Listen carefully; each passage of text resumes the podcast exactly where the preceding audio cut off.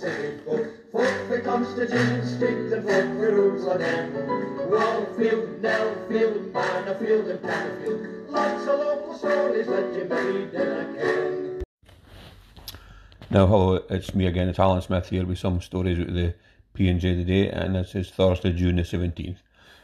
So, front page today is a follow-up to uh, the story the other day about the missing steps for Union Terrace Gardens that had turned up in somebody's garden apparently. So, turns out they were in a, a boy owns a Hillica City bars, they were in his garden out at Cults. So, um, he was maintains he didn't ask for him, and there was um, the contractor involved um, in the refurbishment project said he just left him there for safekeeping. So they've all been um, loaded up onto a lorry and back into um, Union Terrace Gardens for they'll be used as part of the refurbishment project for there. So all's kind of well, it ends well. And I would just also like to add that um, I am nae wanting on a plants, boxy plants for the Duthie Gardens to be left in my garden. So that's fine. Thank you. Now, here's a story about a wife who broke into the Three Lambs pub up in Sheddocksley um, and about 20 by 3 a.m. morning. And she used stuff that was lying about to the back door. It was like a keg. She used a metal pole and a pan. And then when the alarm got off, the bobbies come out. By that time, she'd been in and got some booze and she'd gone again. But they seen her on the CCTV. So um, a, a couple of hours later that day, there was a 999 call come in and this was the same wife who went an assistance at her house for something. So the bobbies got up and they recognised her for the CCTV and checked and she had all the booze in her house, so she was arrested and um, she'd been um, sober for quite a few years and just had a relapse um, that day and which has been trying to get sorted out ever since. So some folk just are naming to be master criminals, I think. And this is another follow up story to something we spoke about before.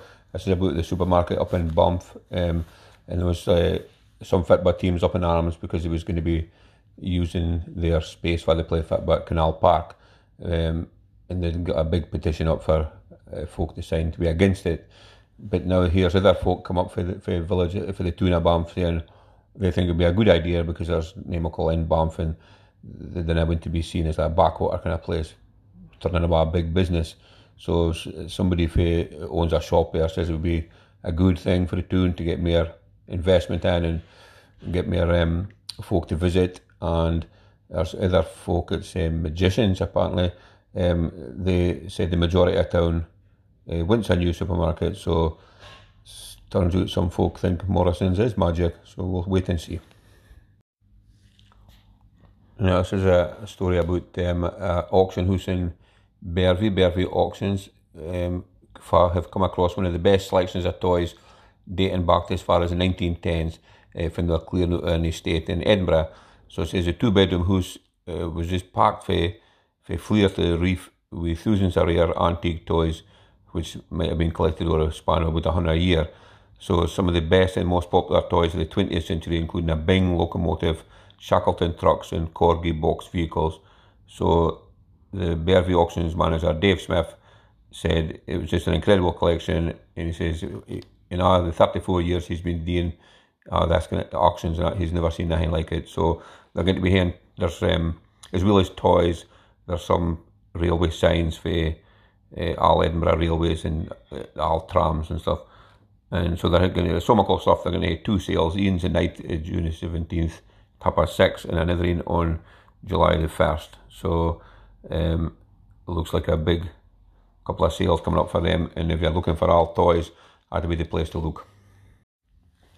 Now, here's a story to get your NASA rental, and it's about the dental charges for young folk in Scotland uh, going to be abolished if um, the MSPs vote for it. So, the policy is going to provide free NHS dental care for folk aged between 18 to 25 if it's approved by MSPs, and if they do, about 600,000 young folk will benefit from the measure. So the SNP pledged in their election manifesto apparently to abolish all NHS dentistry charges over the course of the Parliament.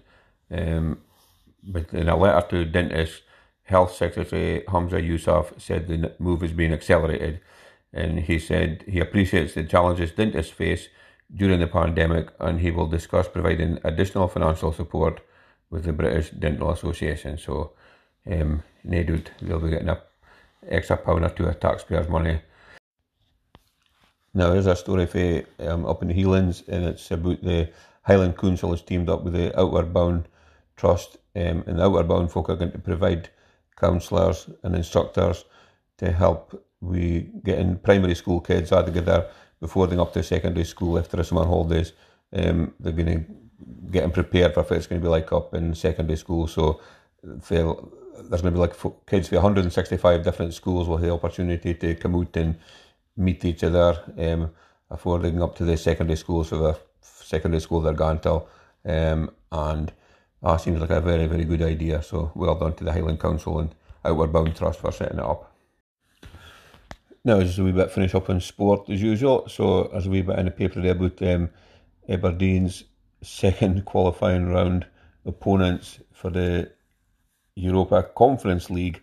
And um, I don't really like the sound of them, but they're BK Häcken, and they're for Sweden. So, uh, we'll see if it like they are, but Aberdeen's got to play them um, over two games, um, June and July.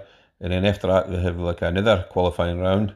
And then after that, a playoff. And that's that just to get into the group stages of the Conference League. So they'll be knackered before the start. But good luck, Aberdeen, and I uh, hope they uh, manage to get through. Right, that's me done for today. No my wee puckly stories with the P and J today, um, Thursday, June the seventeenth. Um, a very fine day up in Aberdeenshire, a bit overcast, but when the sun comes out, um, absolutely biling. So very good overall. And uh, once again, if you've liked this wee suppy stories, be sure and tell all your pals, um, send it on your relatives abroad. And if you didn't like it, just get another try more and next week and the next couple of weeks, just get a good go and you might come to like it. Okay, cheers now. Toodaloo. Wallfield, Nellfield, Manorfield and. Lots of local stories that you